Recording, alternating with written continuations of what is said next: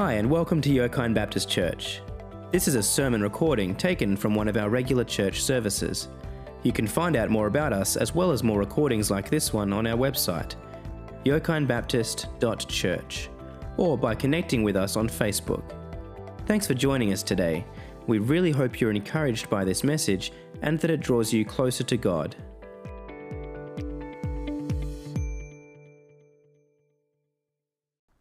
Did some research during the week and I learned that the Japanese eat very little fat and they suffer fewer heart attacks than British or Americans.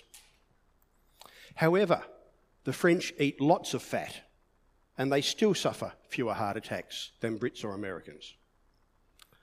I also learned that the Japanese don't drink much wine, red wine, and have fewer heart attacks than Brits and Americans. But the Italians drink excessive amounts of red wine, and they still have fewer heart attacks than Brits and Americans. So the moral of the story is eat and drink whatever you want. It's English that's going to do it for you.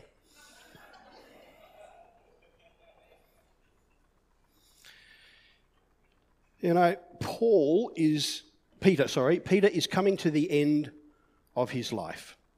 He's coming to a time when um, he knows his journey is just about over. It's not because he's had too much wine. It's not because he's ill. It's not because he's got coronavirus or anything else. It's because he is a Christian and he's been speaking out for the name of Christ and he's under sentence of death.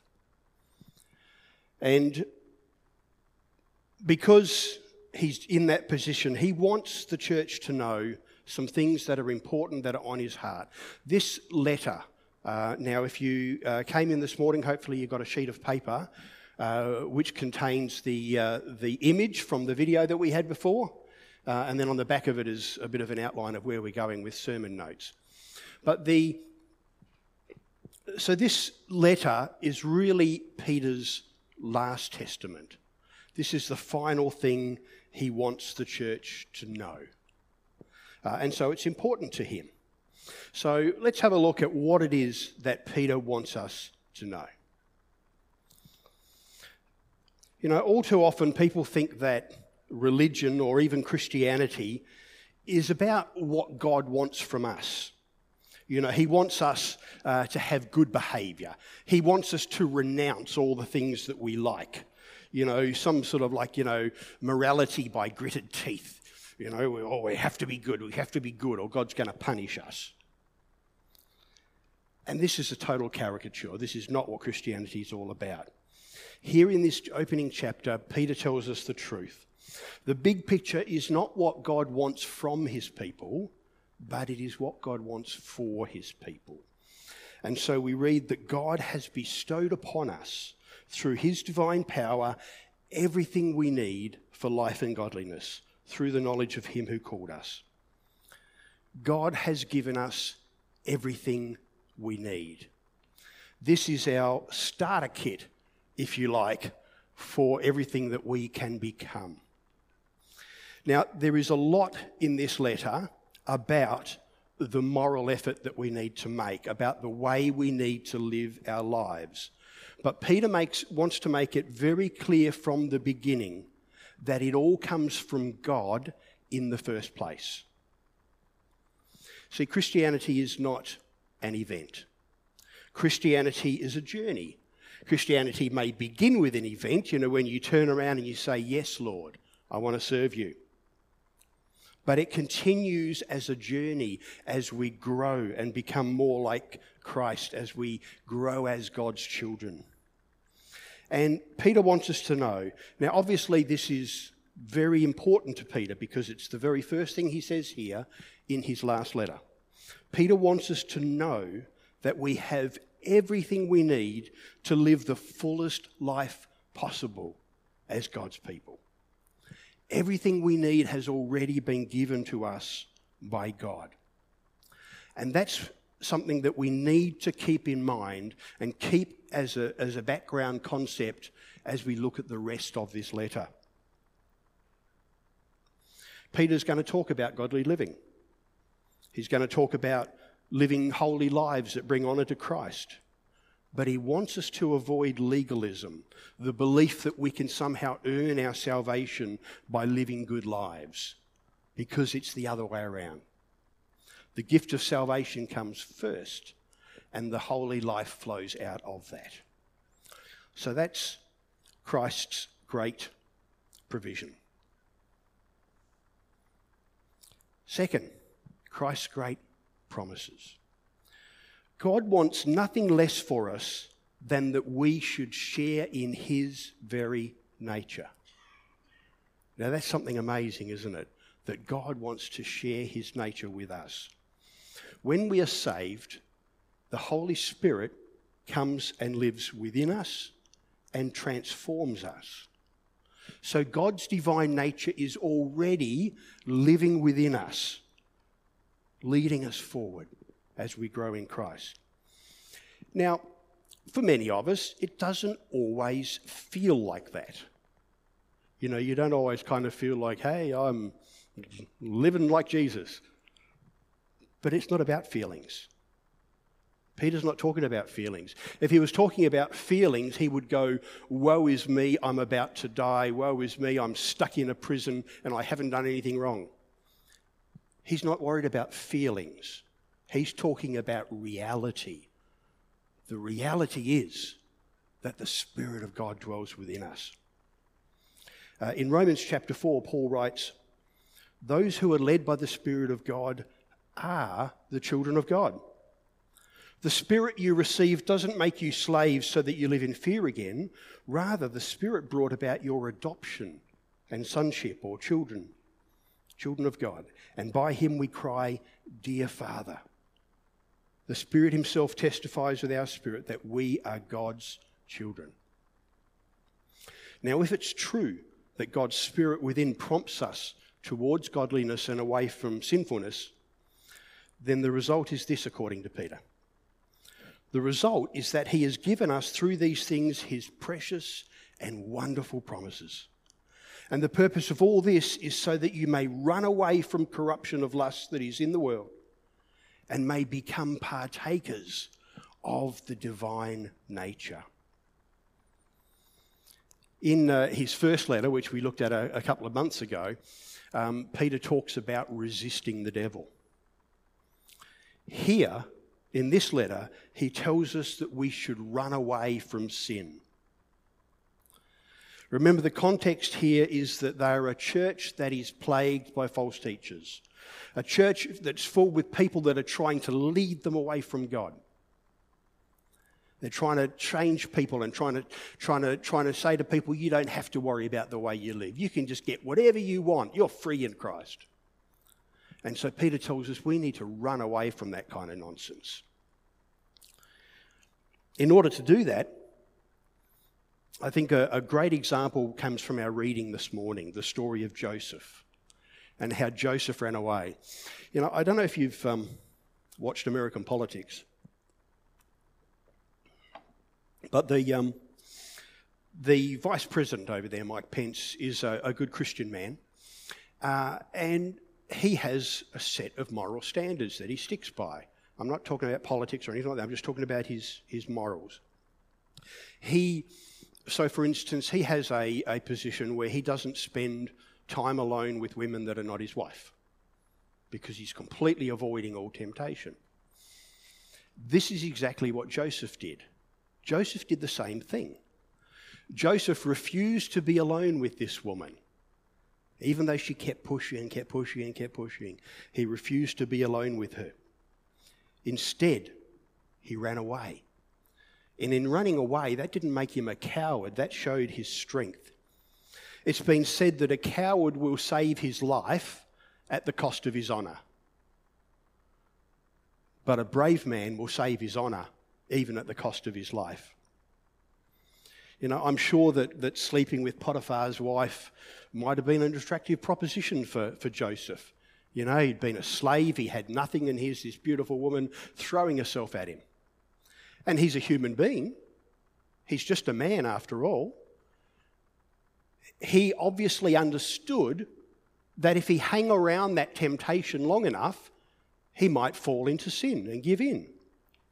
And so he didn't give himself even the opportunity. He ran away from temptation. He wouldn't even give temptation a chance. And we'll talk more about that in a minute. And so Peter asks us to make a choice. He says, You can choose the path of temptation, or you can choose to walk by the divine nature. Which is it going to be? So, what does this divine nature look like? Now, we need to bear in mind that everything we're talking about here comes through the grace of God. Salvation is his gift, the Holy Spirit is his gift. And that's a great place to start.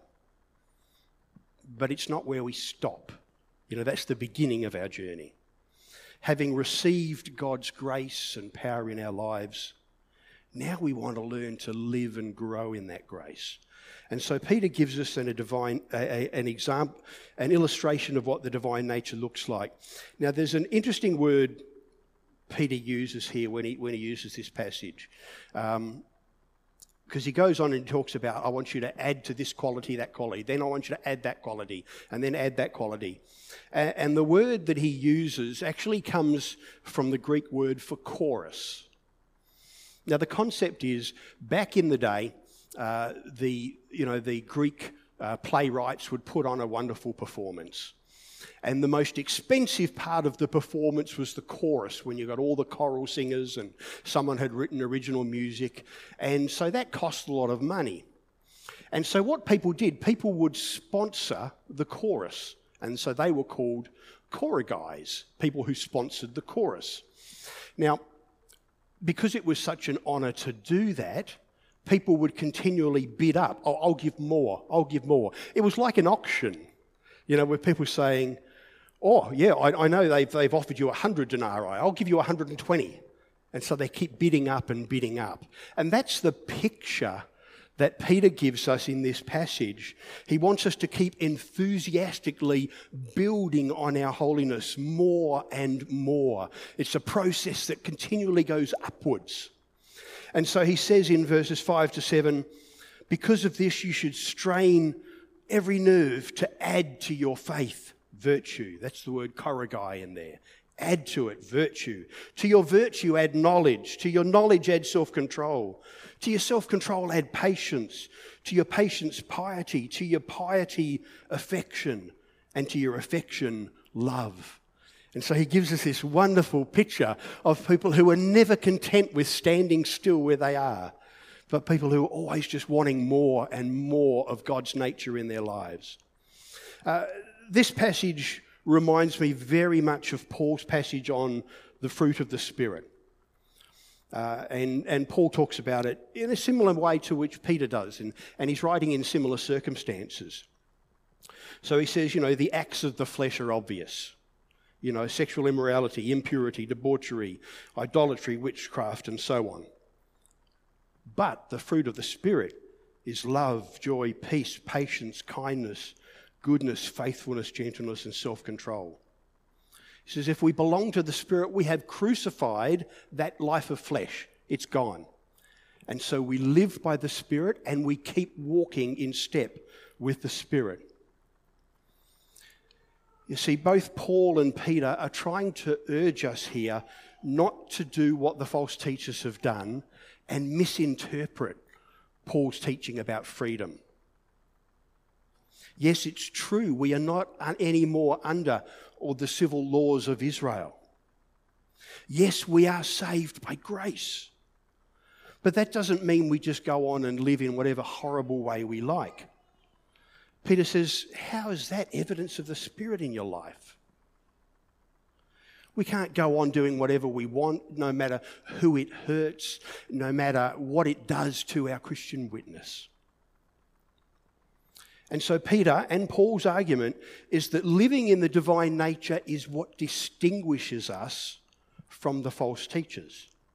Or, as Jesus put it in the passage we looked at last week, by their fruit you will recognize them. You can wander down in the garden there, and even someone who is so inept at gardening as me knows that there is a lemon tree down there because I can see the lemons hanging on it. I know it by its fruit. I probably couldn't tell you what anything else is unless that kind of comes up out of the ground, but that I can see. And Peter and Paul and Jesus all tell us you can tell who someone is because the fruit's obvious, it's hanging right there.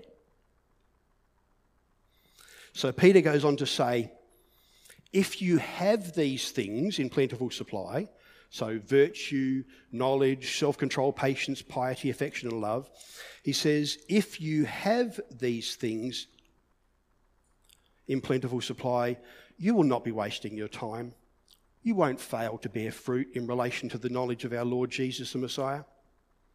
Someone who doesn't have these things is so short sighted that they're actually blind. They've forgotten what it means to be cleansed from their earlier sins. So, my dear family, make every effort all the more to confirm that God has called and chosen you. And if you do this, you will never trip up. These virtues are not some form of religious work we do to get saved.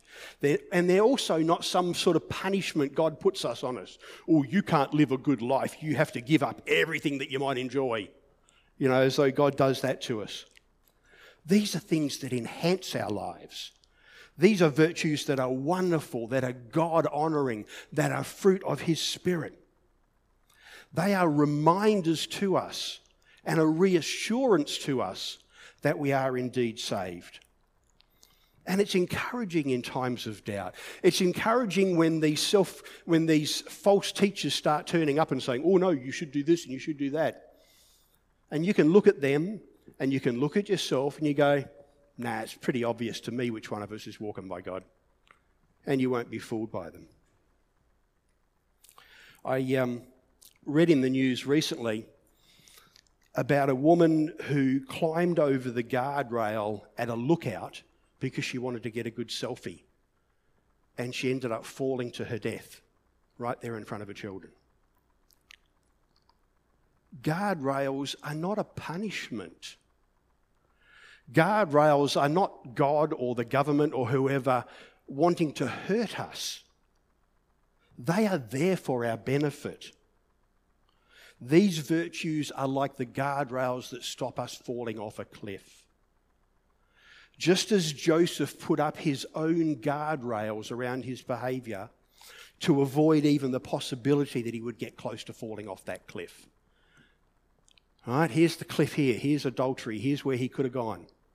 And Joseph says, No, I'm putting a guardrail up here. That's what I'm doing. And so the guardrail helps us. Peter doesn't ask us to be perfect. He doesn't ask us to be perfect. What he does is he asks us to choose a direction.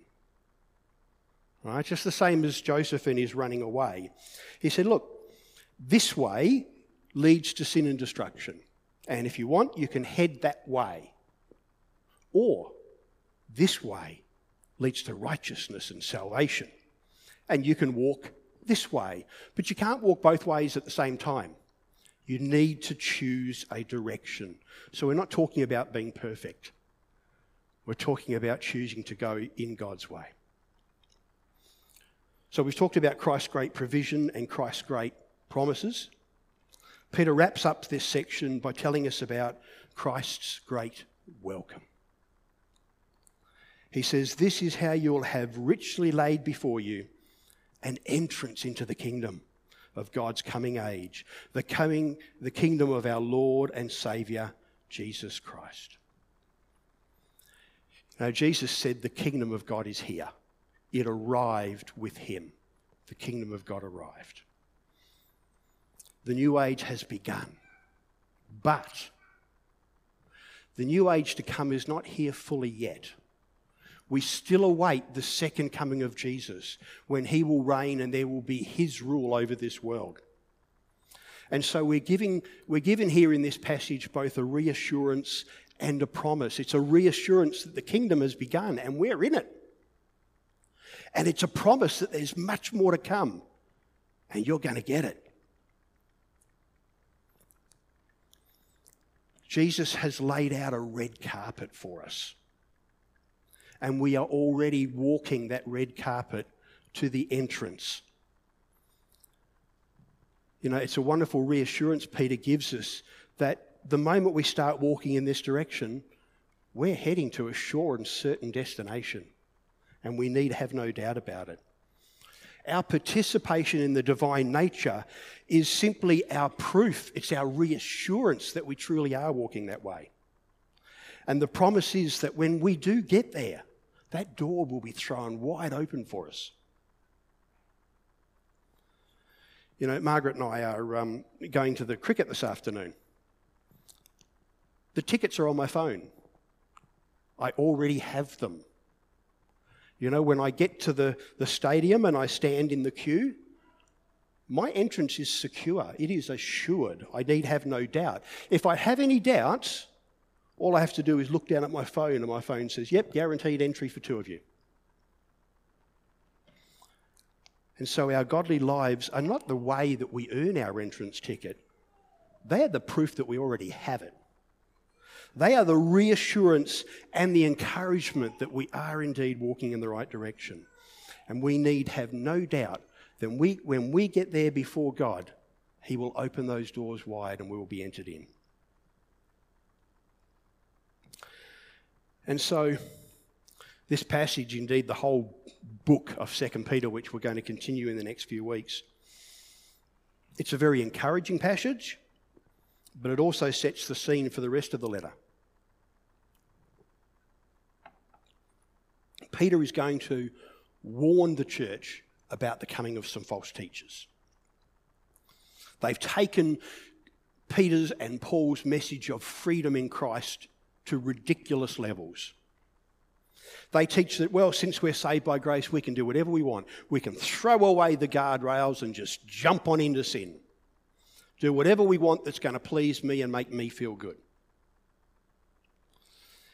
And people, Peter points out these people don't really live by God's Spirit.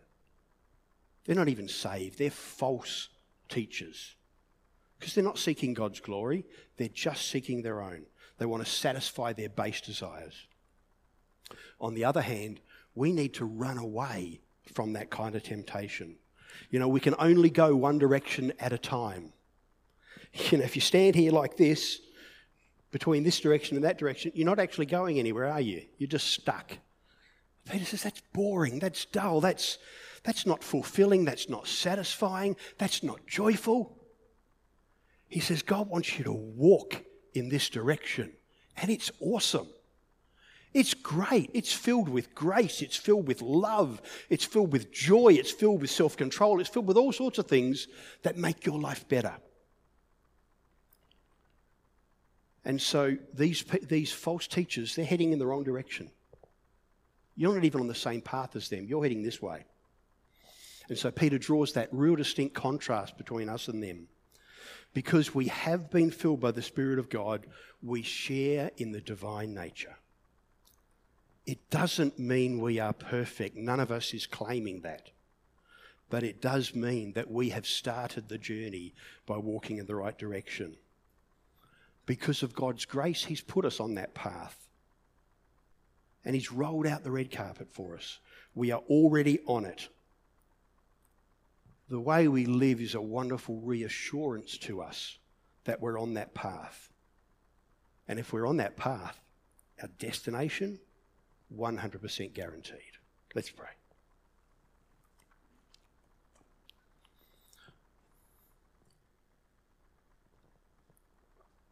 Gracious Lord, we thank you for the promises of Peter. Lord, this man who was languishing in prison, waiting to, to die for this message, and we see here in this letter, Lord, that he was determined that before he went, he would make sure that the church heard this message. It's a message of grace and of holiness. It's a message, Lord, that says to us, we don't have to earn our salvation. But having received it as a gift, we gratefully walk in it with you. Lord, we want to live lives that are full, that are rich, that are abundant in your presence. We want to experience the grace and the joy, the, the faith, the peace, all the fruits of the Spirit, Lord. We want to experience and enjoy that.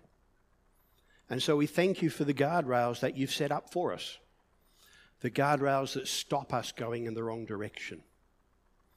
Lord, help us not to see those as punishments or restrictions, but Lord, as a way to enter into true freedom, the freedom that comes only from following you. So, Lord, forgive us. We know we're not perfect. We know we'll get it wrong. But help us to stay on that journey. Help us to be encouraged and to know that our future is secure in you. And help us to be willing to share that journey with others, Lord. Help us to show people outside the church, people who we care about, that they don't have to earn their salvation, and you're not some kind of ogre who wants to make their life miserable. You want to set them free. Help us to tell them and help us to demonstrate that, Lord. In Jesus' name we pray. Amen. Thanks for joining us today, and extra thanks to those that have donated to us online. It's your generosity that enables us to continue our ministry to the local community and beyond. It's because of you that our ministry is possible. If you would also like to support us, visit ybc.church/give. You can also access our website to find out more about our community by visiting yokinebaptist.church or by connecting with us on Facebook. If you've enjoyed listening to this message, be sure to subscribe and share it with your friends. You can find us wherever you get your podcasts. Thanks again for listening, and God bless.